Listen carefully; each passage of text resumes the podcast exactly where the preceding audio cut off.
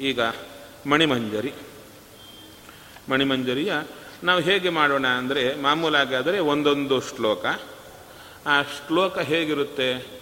Poetry form ಕಾವ್ಯದಂತೆ ಹಿಂದು ಮುಂದಾಗಿರುತ್ತೆ. ಏನು? ವಾಕ್ಯದಂತೆ ಇರಲ್ಲ. ಅದನ್ನು ಮೊದಲು ಒಂದು ಸಲ ಹೇಳೋದು. ನಂತರ ಅದನ್ನು ಬರೆದುಕೊಳ್ಳೋದು. ಬರೆದುಕೊಂಡ ಮೇಲೆ ದಂಡಾನ್ವಯ ಅಂತ. ಪ್ರೋಸ್ ಫಾರ್ಮ್ ಅಂದರೆ ಒಂದು ಲೈನ್ ಥರ ಮಾಡೋದು. ಅದರ ನಂತರ ಪದಚ್ಛೇದ ಅಂತ ಬರುತ್ತೆ. ಪದಚ್ಛೇದ ಅಂತ ಹೇಳಿದ್ರೆ ಪದಗಳನ್ನ ಬಿಡಿಸಿ ಬಿಡಿಸಿ ಬಿಡಿಸಿ ಸಪ್ರೇಟ್ ಮಾಡೋದು. ಅದಾದ ಮೇಲೆ ಪ್ರತಿಯೊಂದು ಶಬ್ದಕ್ಕೂ ಅರ್ಥ ತಿಳ್ಕೊಳ್ಳೋದು, ಬರಕೊಳ್ಳೋದು. ಇಲ್ಲದಿದ್ದರೆ ಬರೀ ನಾನು ಹೇಳ್ತಾ ಇದ್ರೆ ಕೇಳಿ ಬಿಟ್ಟರೆ ಕೇಳಿ ಬಿಡೋದೇ ಆಗುತ್ತೆ. ಹೌದು ತಾನೆ? ಇನ್ನೂ ಉಳಿದಿದೆ. ಯಾವುದದು ಅಂದರೆ ಶಬ್ದ ಧಾತು, ಇನ್ನು ವ್ಯಾಕರಣ ಪ್ರಯೋಗಗಳೆಲ್ಲ ಇದೆ. ಅದು ಈಗ ಸ್ವಲ್ಪ ಕಷ್ಟ ಅಂತ ಕಾಣುತ್ತೆ. ಯಾಕಂದರೆ ಈಗ ಶಬ್ದ ಗಟ್ಟಿ ಮಾಡೋದು, ರಾಮ ಶಬ್ದ ಮೊದಲುಕೊಂಡು ಧಾತುಗಳು ಇವೆಲ್ಲ ಈಗ ಆಗೋ ಕೆಲಸಗಳಲ್ಲ. ಆದರೆ ಒಂದು ವೇಳೆ ನಿಮಗೆ ಅದರಲ್ಲೂ ಆಸಕ್ತಿ ಇತ್ತಾ, ಅದು ಇನ್ನೊಂದು ಪಾಠ ನಡೆಯುತ್ತೆ, ಬೆಳಿಗ್ಗೆ ಪಾಠ ನಡೆಯುತ್ತೆ, ಅದಕ್ಕೂ ಬರ್ತಾರೆ. ಆಗಲ್ಲ ಅಂದುಕೊಳ್ತೀರಾ? ಆಗಲ್ಲ ಅಂದುಕೊಂಡ್ರೆ ಯಾವುದೂ ಆಗಲ್ಲ. ಆಗತ್ತೆ ಅಂತಿದೆಯಾ ಎಲ್ಲ ಆಗುತ್ತೆ. ಆ ಪಾಠಕ್ಕೆ ಎಲ್ಲ ಸಾಫ್ಟ್ವೇರ್ ಇಂಜಿನಿಯರ್ಸೇ ಬರ್ತಾರೆ. ಬೆಳಿಗ್ಗೆ ಹೋದರೆ ಅವರು ರಾತ್ರಿ ಬರೋದೇ ಹತ್ತಕ್ಕೆ. ರಾತ್ರಿ ಹತ್ತಕ್ಕೆ ಬಂದ ಮೇಲೆ ಆವಾಗ ಬಾಯಿಪಾಠ ಮಾಡಲಿಕ್ಕೆ ಶುರು ಮಾಡ್ತಾರೆ. ಬಾಯಿಪಾಠ ಮಾಡಿ ಮತ್ತು ತಿರ್ಗಾ ಬೆಳಿಗ್ಗೆ ಬಂದು ಇಡೀ ನಿನ್ನೆ ಹೇಳಿದ್ದೆಲ್ಲ ಒಪ್ಪಿಸಬೇಕು. ಏನು ಶಬ್ದ, ಧಾತು ಎಲ್ಲ ಸಹಿತವಾಗಿ ಒಪ್ಪಿಸಬೇಕು. ಆ ಥರ ಅಧ್ಯಯನ ಮಾಡ್ತಾ ಬರ್ತಾ ಇದ್ದಾರೆ. ಅವು ಅವು ಒಂದು ಆಸಕ್ತಿ ಇತ್ತಾ ಅಲ್ಲೂ ಸೇರಬಹುದು.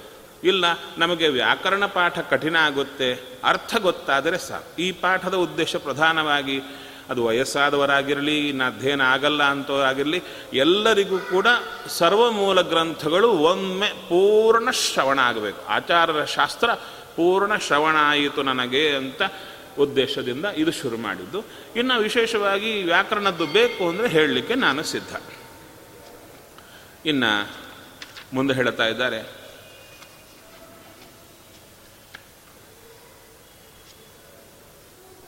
ಮೊದಲನೆಯ ಶ್ಲೋಕ.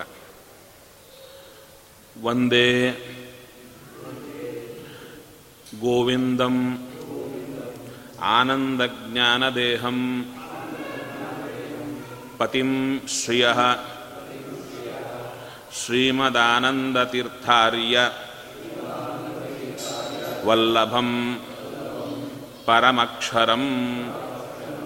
ಮೊದಲು ಗ್ರಂಥಕರ್ತೃಗಳಾದ ನಾರಾಯಣ ಪಂಡಿತಾಚಾರ್ಯರಿಗೆ ನಮಸ್ಕಾರ ಮಾಡಿಯೇ ದಿನಾಗಲೂ ಕೂಡೋಣ. ಪಾಠ ಕೂತಾಗಿಲ್ಲ. ಅವಾಗೇನಾಗುತ್ತೆ? ಗ್ರಂಥ ಹಿಡಿತಕ್ಕೆ ಬರುತ್ತೆ. ಸರಿ, ಈಗ ಈ ಶ್ಲೋಕ ಹೇಳಿದ್ದಾಯಿತು. ಈ ಶ್ಲೋಕದ ಅರ್ಥ ಏನು? ಅಂದರೆ, ಇಲ್ಲಿ ಒಂದೇ ಅಂತ ಮೊದಲು ಬಂತು. ನಮಸ್ಕಾರ ಮಾಡುತ್ತಾ ಇದ್ದೇನೆ. ಯಾರು ಒಂದೇ ಅಂದ ಕೂಡಲೇ ನಮಸ್ಕಾರ ಮಾಡುತ್ತಾ ಇದ್ದೇನೆ ಅಂದ ಕೂಡಲೇ ಯಾರು ಅಂದರೆ ನಾನು ಅಂತ ಬರಬೇಕು. ನಾನು ನಮಸ್ಕಾರ ಮಾಡುತ್ತಾ ಇದ್ದೇನೆ. ಆ ಶಬ್ದ ಸಂಸ್ಕೃತದಲ್ಲಿ ನಾನು ಅಂದರೆ ಅಹಂ ಈ ಶ್ಲೋಕದಲ್ಲಿ ಎಲ್ಲಿ ಹುಡುಕಿದ್ರು ಅಹಂ ಅಂತ ಕಾಣಿಸಲ್ಲ. ಈ ಶ್ಲೋಕಗಳ ರಚನೆ ಹೇಗೆ ಮಾಡುತ್ತಾರೆ ಈ ಅಹಂ ಅಂತ ಸೇರಿಸಿದರೆ ಜಾಸ್ತಿ ಆಗುತ್ತೆ. ಅದಕ್ಕೆ ಅಹಂ ಎಂಬುದು ಅರ್ಥ ಬರುವಂತೆ ಒಂದೇ ಅಂತ ಹಾಕಿಬಿಟ್ರೆ, ನಮಸ್ಕಾರ ಮಾಡುತ್ತಾ ಇದ್ದೇನೆ ಅಂತ ಅಲ್ಲಿ ಹಾಕಿಬಿಟ್ರೆ, ನಾನು ಎಂಬುದು ಆಟೋಮೆಟಿಕ್ ಆಗಿ ಸಿದ್ಧ ಆಗುತ್ತೆ. ಹೌದು ತಾನೆ? ಅದನ್ನು ಅಧ್ಯಾಹಾರ ಅಂತ ಕರೀತಾರೆ. ಅಧ್ಯಾಹಾರ ಅಂದರೆ ಅಲ್ಲಿ ಇಲ್ಲದ್ದು, ಆದರೆ ಅಲ್ಲಿರುವ ಶಬ್ದದಿಂದ ಗೊತ್ತಾಗೋದು, ಅದನ್ನು ಸೇರಿಸಿಕೋಬೇಕು. ಹಾಗಾದರೆ ಇಲ್ಲಿ ಸೇರಿಸಿಕೊಂಡಾಗ ಏನಾಗುತ್ತೆ? ಅಹಂ ಒಂದೇ. ನಾನು ನಮಸ್ಕಾರ ಮಾಡುತ್ತಾ ಇದ್ದೇನೆ. ಯಾರಿಗೆ? ಯಾರಿಗೆ ನಮಸ್ಕಾರ ಮಾಡುತ್ತಾ ಇದ್ದೇನೆ? ಯಾರನ್ನು ಕುರಿತು ನಮಸ್ಕಾರ ಮಾಡುತ್ತಾ ಇದ್ದೇನೆ? ಅಂದರೆ ಹೇಳ್ತಾ ಇದ್ದಾರೆ ಇಲ್ಲಿ, ಗೋವಿಂದಂ ಆನಂದ ಜ್ಞಾನ ದೇಹಂ ಪತಿಂ ಶ್ರಿಯ ಶ್ರೀಮದಾನಂದ ತೀರ್ಥಾರ್ಯವಲ್ಲಭಂ ಪರಂ ಅಕ್ಷರಂ. ಇಲ್ಲಿ ಯಾರನ್ನು ನಮಸ್ಕಾರ ಮಾಡ್ತಾ ಇದ್ದೀರಾ ಅಂದರೆ ಗೋವಿಂದಂ ವಂದೆ. ಅಹಂ ಕರ್ತೃ, ನಾನು. ಗೋವಿಂದಂ ಕರ್ಮ, ಗೋವಿಂದನನ್ನು ಒಂದೇ ನಮಸ್ಕಾರ ಮಾಡ್ತಾ ಕ್ರಿಯಾ ಕ್ರಿಯಾಪದ. ಹೌದಾ? ಕರ್ತೃ, ಕರ್ಮ, ಕ್ರಿಯಾ. ಈ ಮೂರಿದೆ. ಅಲ್ಲ, ಸಂಸ್ಕೃತ ಚೂರು ಗೊತ್ತಿರದೆ ಇದು ಅಧ್ಯಯನ ಮಾಡೋದು ಕಷ್ಟ ಅಲ್ವಾ ಅಂದರೆ ನಿಮಗೆ ಸುಲಭವಾಗಿ ಸಂಸ್ಕೃತ ನಾನು ಹೇಳಿಕೊಡ್ತೇನೆ. ಶಬ್ದ ಗಟ್ಟಿ ಮಾಡದೆ ಸದ್ಯಕ್ಕೆ ಧಾತುಗಳೆಲ್ಲ ಬಾಯ್ಪಾಠ ಮಾಡದೆ ಸಂಸ್ಕೃತದಲ್ಲಿ ಮಾತಾಡಲಿಕ್ಕಾಗುತ್ತಾ ಆಗುತ್ತೆ. ಸುಲಭವಾಗಿ ಮಾಡಬಹುದು. ಅದನ್ನು ನಾನು ಸೇರಿಸೋಣ. ಮುಂದೆ ಮುಂದಿನ ಕ್ಲಾಸ್ಗಳಲ್ಲಿ ಚೂರು ಹತ್ತ ಹದಿನೈದು ನಿಮಿಷ ಅದೇನಾಗುತ್ತೆ? ನಮ್ಮ ಜೀವನದಲ್ಲಿ ಬರುವಂಥ ಎಲ್ಲ ಮಾತುಗಳು.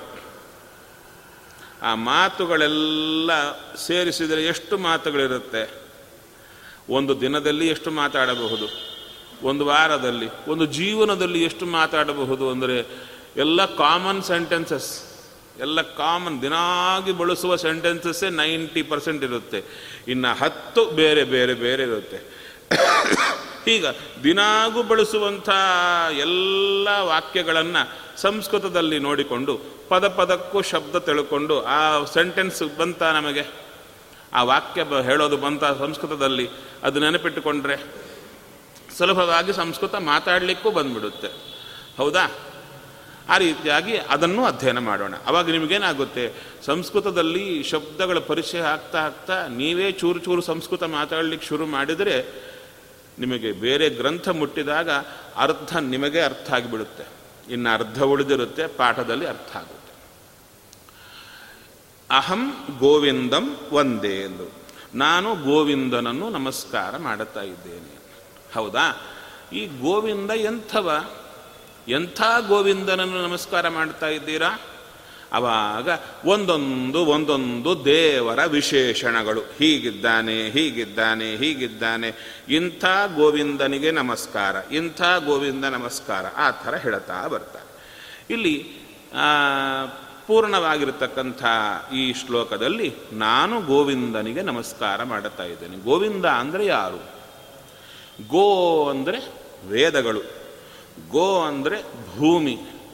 ಅನೇಕ ಅರ್ಥಗಳಿವೆ. ಸೂರ್ಯ ಕಿರಣ. ಆ ಕಿರಣಗಳಿಗೂ ಗೋ ಅಂತ ಹೆಸರು.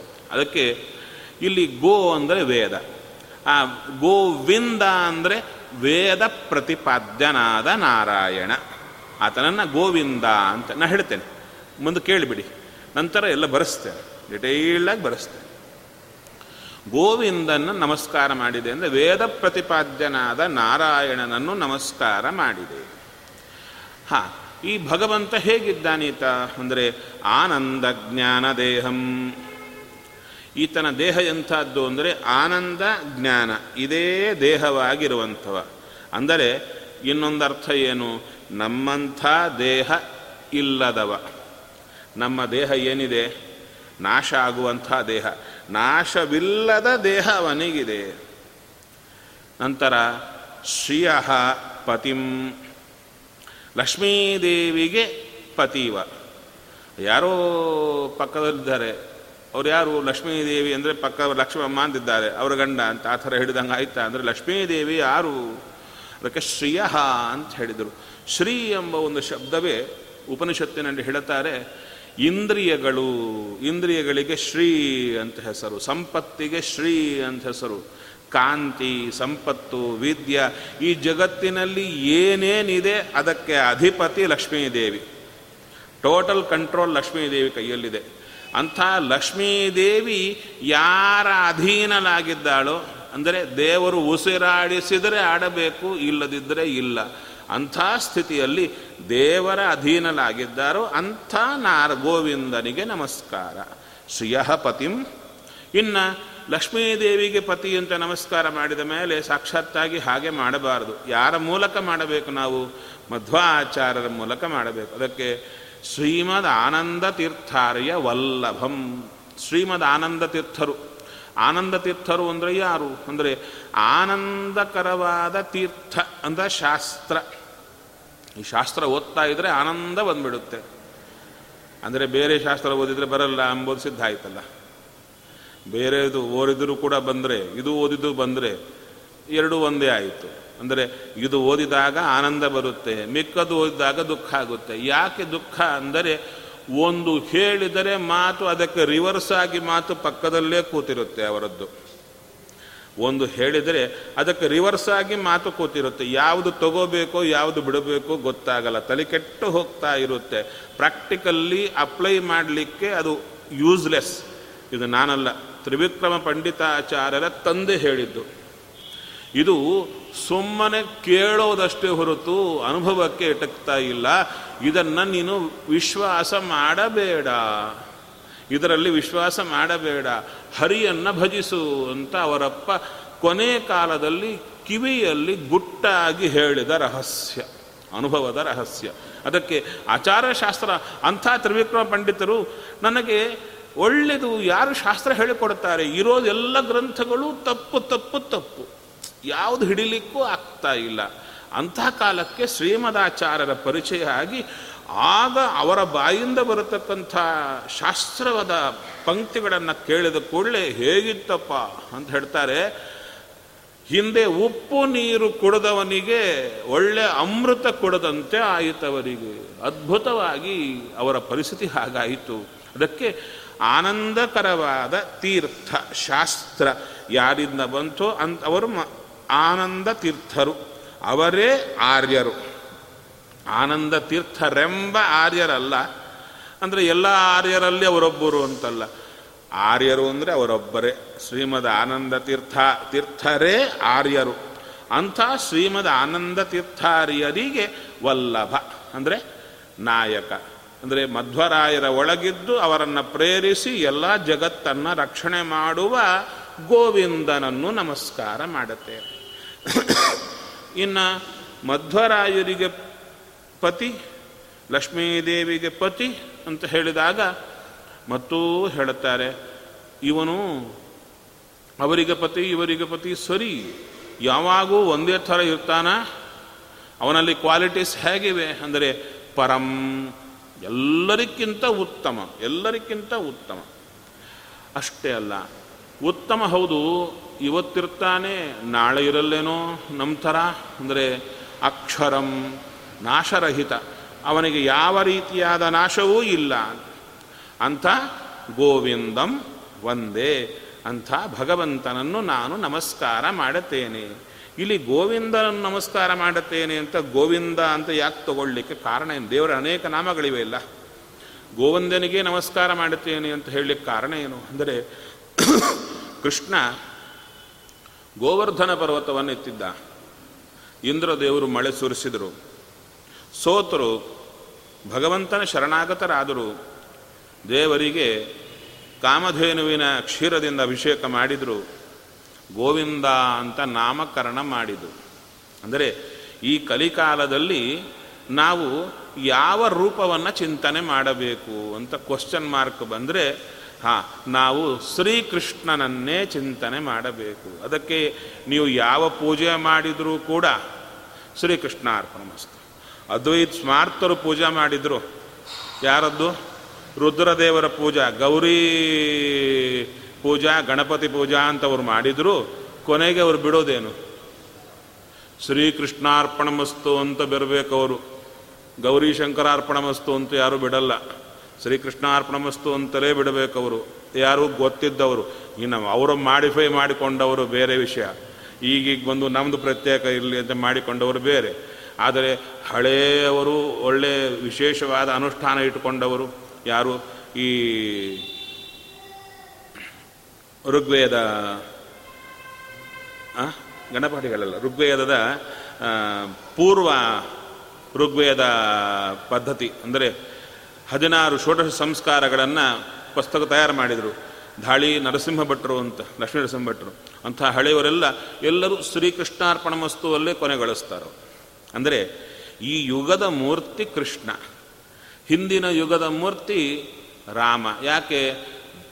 ಕಲಿಯುಗದಲ್ಲಿ ದ್ವಾಪರ ಯುಗದ ಮೂರ್ತಿ, ದ್ವಾಪರ ಯುಗದಲ್ಲಿ ತ್ರೇತಾಯುಗದ ಮೂರ್ತಿ ತ್ರೇತಾಯುಗದಲ್ಲಿ ಕೃತಯುಗದ ಮೂರ್ತಿ, ಅವನಿಗೆ ಕೃಷ್ಣಾರ್ಪಣ ಅಂತ. ಯುಗಕ್ಕೆ ನಿಯಾಮಕ ಕೃಷ್ಣ.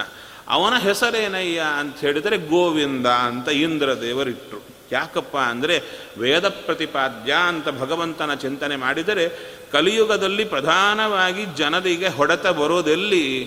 ಅಂದರೆ ಜ್ಞಾನಕ್ಕೆ.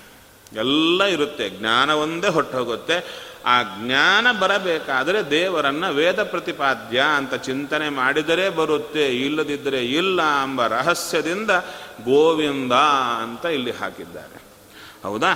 ಈಗ ಬರ್ಕೊಳ್ತೀರಾ? ಶ್ಲೋಕ ಬರ್ಕೊಳ್ಳಿ. ಒಂದೇ.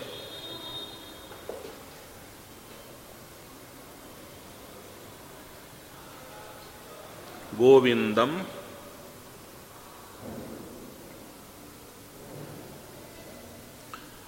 ಆನಂದಜ್ಞಾನದೇಹಂ.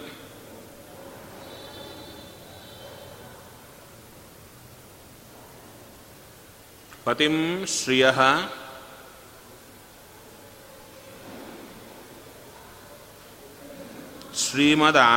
ಶ್ರೀಮದಾನಂದತೀರ್ಥಾರ್ಯವಲ್ಲಭಂ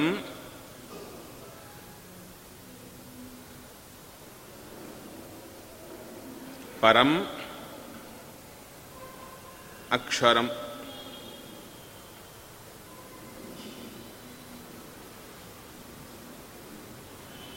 ನಂತರ ಪದಚ್ಛೇದ ಅಂತ ಬರ್ಕೊಳ್ಳಿ, ಹೆಡಿಂಗ್. ಪದಚ್ಛೇದ ಅಂತ ಬರೆದು ಅದಕ್ಕೆ ಅಂಡರ್ಲೈನ್ ಮಾಡಿ ಎದುರಿಗೆ ಬರ್ಕೊಳ್ಬೇಕು. ಒಂದೇ, ಎಲ್ಲದಕ್ಕೂ ಕಮ. ಸಪ್ರೇಟ್ ಮಾಡ್ತಾ ಇದ್ದೀವಿ ಅಂತ. ಒಂದೇ, ಕಮ, ಗೋವಿಂದಂ, ಕಾಮ. ನಾನು ಪ್ರತಿಯೊಂದು ಕಾಮ ಅಂತ ಹೇಳಲ್ಲ, ನೀವೇ ಹಾಕ್ಕೊಂಡೋಗಿ ಆನಂದ ಜ್ಞಾನ ದೇಹಂ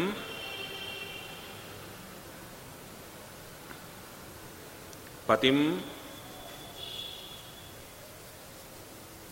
ಶ್ರಿಯ ಶ್ರೀಮದಾನಂದತೀರ್ಥಾರ್ಯವಲ್ಲಭಂ ಪರಂ ಅಕ್ಷರಂ ಇದು ಪದಚ್ಛೇದ. ಹೌದಾ? ಇದು ಪದಚ್ಛೇದ ಆದರೆ ಇದು ಹಿಂದು ಮುಂದೆ ಹಿಂದು ಮುಂದೆ ಇದೆ. ಒಂದೇ ಥರ ಲೈನ್ನಲ್ಲಿ ತಂದರೆ ಅದು ಬರ್ಕೊಳ್ಳಿ. ಅನ್ವಯ ಅಂತ ಬರ್ಕೊಳ್ಳಿ.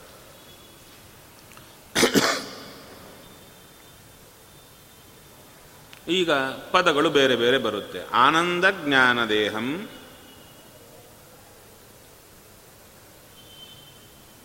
ಕಾಮ. ಶ್ರಿಯ. ಪತಿಂ ಶ್ರೀಮದ್ ಆನಂದ ತೀರ್ಥಾರ್ಯವಲ್ಲಭಂ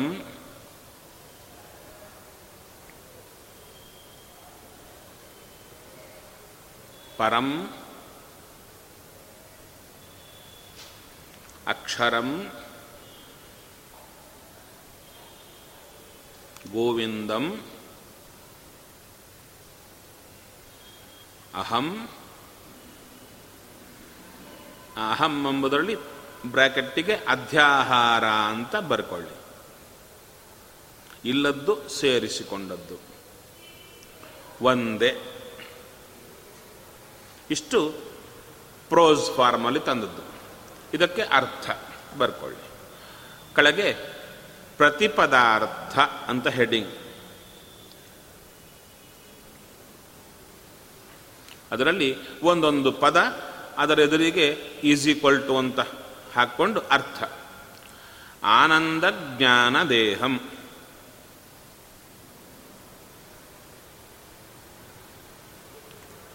ಆನಂದ ಮತ್ತು ಜ್ಞಾನ. ಇವುಗಳೇ ದೇಹವಾಗಿ ಹೊಂದಿರುವ ಶ್ರಿಯ ಲಕ್ಷ್ಮೀದೇವಿಗೆ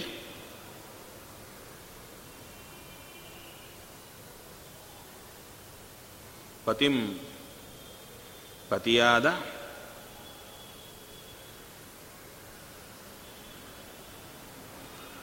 ಶ್ರೀಮದ್ ಆನಂದ ತೀರ್ಥಾರ್ಯ ವಲ್ಲಭಂ ಅವಸರ ಆದರೆ ಹೇಳಿ, ನಿಧಾನಕ್ಕೆ ಹೇಳ್ತೇನೆ. ಶ್ರೀಮದ್ ಆನಂದ ತೀರ್ಥಾರ್ಯ ವಲ್ಲಭಂ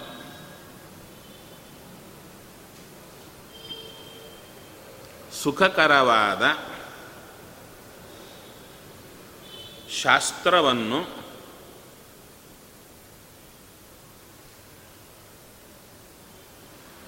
ನಮಗೆ ಕೊಟ್ಟಂಥ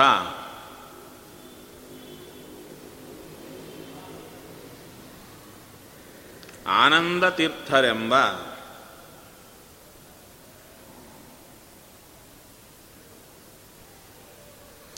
ಜ್ಞಾನಿಶ್ರೇಷ್ಠರಿಗೆ ಜ್ಞಾನಿಶ್ರೇಷ್ಠರಿಗೆ ನಿಯಾಮಕನಾದ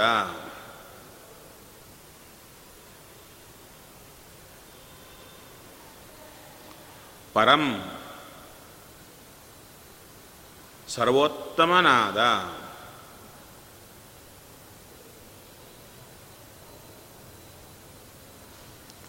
ಅಕ್ಷರಂ ನಾಶರಹಿತನಾದ.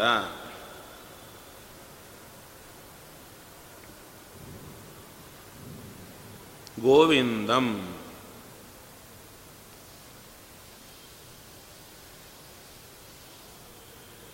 ವೇದ ಪ್ರತಿಪಾದ್ಯನಾದ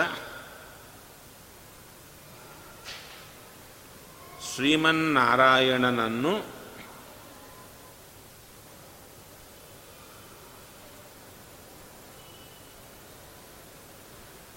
ಅಹಂ ಅಹಂ ಪಕ್ಕದಲ್ಲಿ ಅಧ್ಯಾಹಾರ ಅಂತ ಬರ್ಕೊಂಡು ಎದುರಿಗೆ ನಾನು ನಾನು ಅಂದರೆ ಬ್ರ್ಯಾಕೆಟಲ್ಲಿ ಗ್ರಂಥಕರ್ತೃಗಳಾದ ನಾರಾಯಣ ಪಂಡಿತಾಚಾರ್ಯರು. ಅವರು ನಮಸ್ಕಾರ ಮಾಡಿದ್ದು.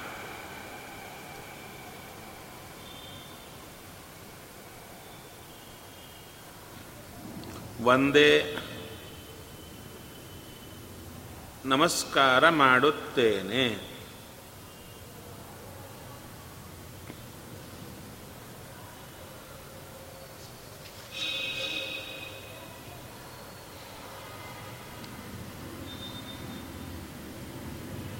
ಹೌದಲ್ವಾ? ಇಷ್ಟು ಅರ್ಥ ಆಯಿತು. ಇನ್ನು ಪುಸ್ತಕ ಇಟ್ಟುಕೊಂಡ್ರೆ ಅದರಲ್ಲೇ ಎಲ್ಲ ಕೊಟ್ಟಿರ್ತಾರೆ. ಪ್ರಿಂಟ್ ಆದ ಪುಸ್ತಕದಲ್ಲಿ ಈ ಅರ್ಥಗಳೆಲ್ಲ ಕೊಟ್ಟಿರ್ತಾರೆ. ಹೌದಾ? ಮಾಮೂಲಾಗಿ. ಕೊಟ್ಟಿದಾರಲ್ವಾ ಮತ್ತೆ ಅಲ್ಲಿರೋ ಕಾಲಕ್ಕೆ ಬರ್ಕೊಂಬೋದು ಯಾಕೆ ಅಂತ? ಕ್ವಶನ್ ಬರುತ್ತೆ ಅದು ಅಲ್ಲಿದ್ದದ್ದು ಹಾಗೆ ಓದಿಬಿಟ್ರೆ ನಮ್ಮ ತಲೆಗೆ ಬರೋದೇ ಇಲ್ಲ. ನಾವು ಬರೆದರೆ ನೂರು ಸಲ ಓದೋದು ಒಂದೇ, ಒಂದು ಸಲ ಬರೆಯೋದು ಒಂದೇ. ಬರೆದರೆ ನಿಂತು ಬಿಡುತ್ತೆ. ಈ ಶ್ಲೋಕ ಮುಗೀತಲ್ವಾ? ಈ ಶ್ಲೋಕ ಮುಗಿದ ಮೇಲೆ ನಿಮಗೆ ಹೋಮ್ ವರ್ಕ್ ಇದೆ. ಅದು ದೇವಸ್ಥಾನದಲ್ಲಿದ್ದುಕೊಂಡೇ ಮಾಡ್ತೀರೋ? ಬೇಕಾಷ್ಟು ಟೈಮ್ ಇರುತ್ತೆ ನಿಮಗೆ ಅಧ್ಯಯನ ಮಾಡಲಿಕ್ಕೆ. ಮನೆಯಲ್ಲಿರ್ತೀರೋ? ಶಾ, ಆಫೀಸಿಗೆ ಹೋಗ್ತೀರೋ? ಟೈಮ್ ಇದ್ದಾಗೆಲ್ಲ ಪುಸ್ತಕ ತೆಗೀರಿ, ತೆಗೆದು ಆ ಶ್ಲೋಕ ಗಟ್ಟಿ ಮಾಡಿ, ಆ ಶಬ್ದ ಶಬ್ದಕ್ಕೂ ಅರ್ಥ ನೋಡಿ, ಆ ಶಬ್ದ ಇವಾಗೇನು ಹೇಳಿದ್ದೇನೆ, ಆ ಪ್ರೋಸ್ ಆರ್ಡರ್ ಅದಲ್ಲ. ಏನು, ಮೊದಲು ಪದಚ್ಛೇದ. ಹೇಗೆ ಬರಬೇಕು? ನಿಮ್ಗೆ ಹೇಳಿ, ಹೇಳಿಕೊಟ್ಟೆ. ಒಂದೇ ಗೋವಿಂದಂ ಆನಂದ ಜ್ಞಾನ ದೇಹಂ ಪತಿಂ ಶ್ರಿಯ ಶ್ರೀಮದಾನಂದ ತೀರ್ಥಾರ್ಯ ವಲ್ಲಭಂ ಪರಂ ಅಕ್ಷರಂ. ಹಾಂ ನಾನು ಕೇಳಿದರೆ ಪದಚ್ಛೇದ ಹೇಳಿ, ಹೇಳಿಬಿಟ್ಟಿರ. ಆದಮೇಲೆ ಅನ್ವಯ ಹೇಳಿ ಆನಂದ ಜ್ಞಾನ ದೇಹಂ ಶ್ರಿಯ ಪತಿಂ ಆ ಶ್ರೀಮದ್ ಆನಂದ ತೀರ್ಥಾರ್ಯ ವಲ್ಲಭಂ ಪರಂ ಅಕ್ಷರಂ ಗೋವಿಂದಂ ಅಹಂ ಒಂದೇ ಹೇಳಬೇಕು. ಆದಮೇಲೆ ಪ್ರತಿಪದಾರ್ಥ ಹೇಳ್ತೀರಾ? ಅಂದರೆ ನೋಡಿಕೊಂಡೇ ಹೇಳಿ. ಬಾಯಿಪಾಠ ಅಂದರೆ ಕಷ್ಟ ಆಗುತ್ತೇನಲ್ವ? ಸ್ವಲ್ಪ ಮಾಡಿದರೆ ಬಹಳ ಒಳ್ಳೆಯದು ಇಲ್ಲ, ನೋಡಿಕೊಂಡೆ. ನೋಡಿಕೊಂಡು, ಹಾಂ ಆನಂದ ಜ್ಞಾನ ದೇಹಂ ಆನಂದ ಜ್ಞಾನ ಆನಂದ ನೋಡಿ ಹೇಳಿ. ನೋಡಿ ಹೇಳ್ತಾ ಬಂದರೆ ಏನಾಗುತ್ತೆ?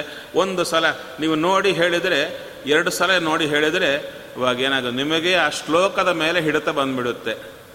ಒಂದು ವೇಳೆ ನಿಮ್ಮನ್ನೇ ಇಲ್ಲಿ ಕೂಡಿಸಿ ಒಂದು ಶ್ಲೋಕ ಹೇಳಿ ಅಂದರೆ ಧೈರ್ಯವಾಗಿ ಪುಸ್ತಕ ಇಟ್ಟುಕೊಂಡು ಈ ಶ್ಲೋಕ ಹೇಳಿ ಅರ್ಥವೂ ಹೇಳಲಿಕ್ಕೆ ನಿಮಗಾಗುತ್ತೆ. ಹೌದಾ ಅಲ್ವಾ? ಅದಕ್ಕೆ ನಾನು ಬರೋದೊಂದು ಐದು ನಿಮಿಷ ಹೆಚ್ಚು ಕಮ್ಮಿ ಆದರೂ ಒಬ್ಬರಿಗೊಬ್ಬರು ಒಬ್ಬರಿಗೊಬ್ಬರು ಚಿಂತನೆ ಮಾಡ್ತಾ ಬಂದು ಚಿಂತನೆ ಅಂದರೆ ನಾವೊಬ್ಬರೇ ಮಾಡ್ತಾ ಇದ್ದರೆ ನಮ್ಮ ತಪ್ಪು ನಮಗೆ ಗೊತ್ತಾಗಲ್ಲ. ಇನ್ನೊಬ್ಬರಿಗೆ ಹೇಳಿದರೆ ಅವರು ನಮ್ಮ ತಪ್ಪು, ಇನ್ನೊಬ್ಬರ ತಪ್ಪು ನಮ್ಗೆ ಬೇಕು ಗೊತ್ತಾಗತ್ತಲ್ವ?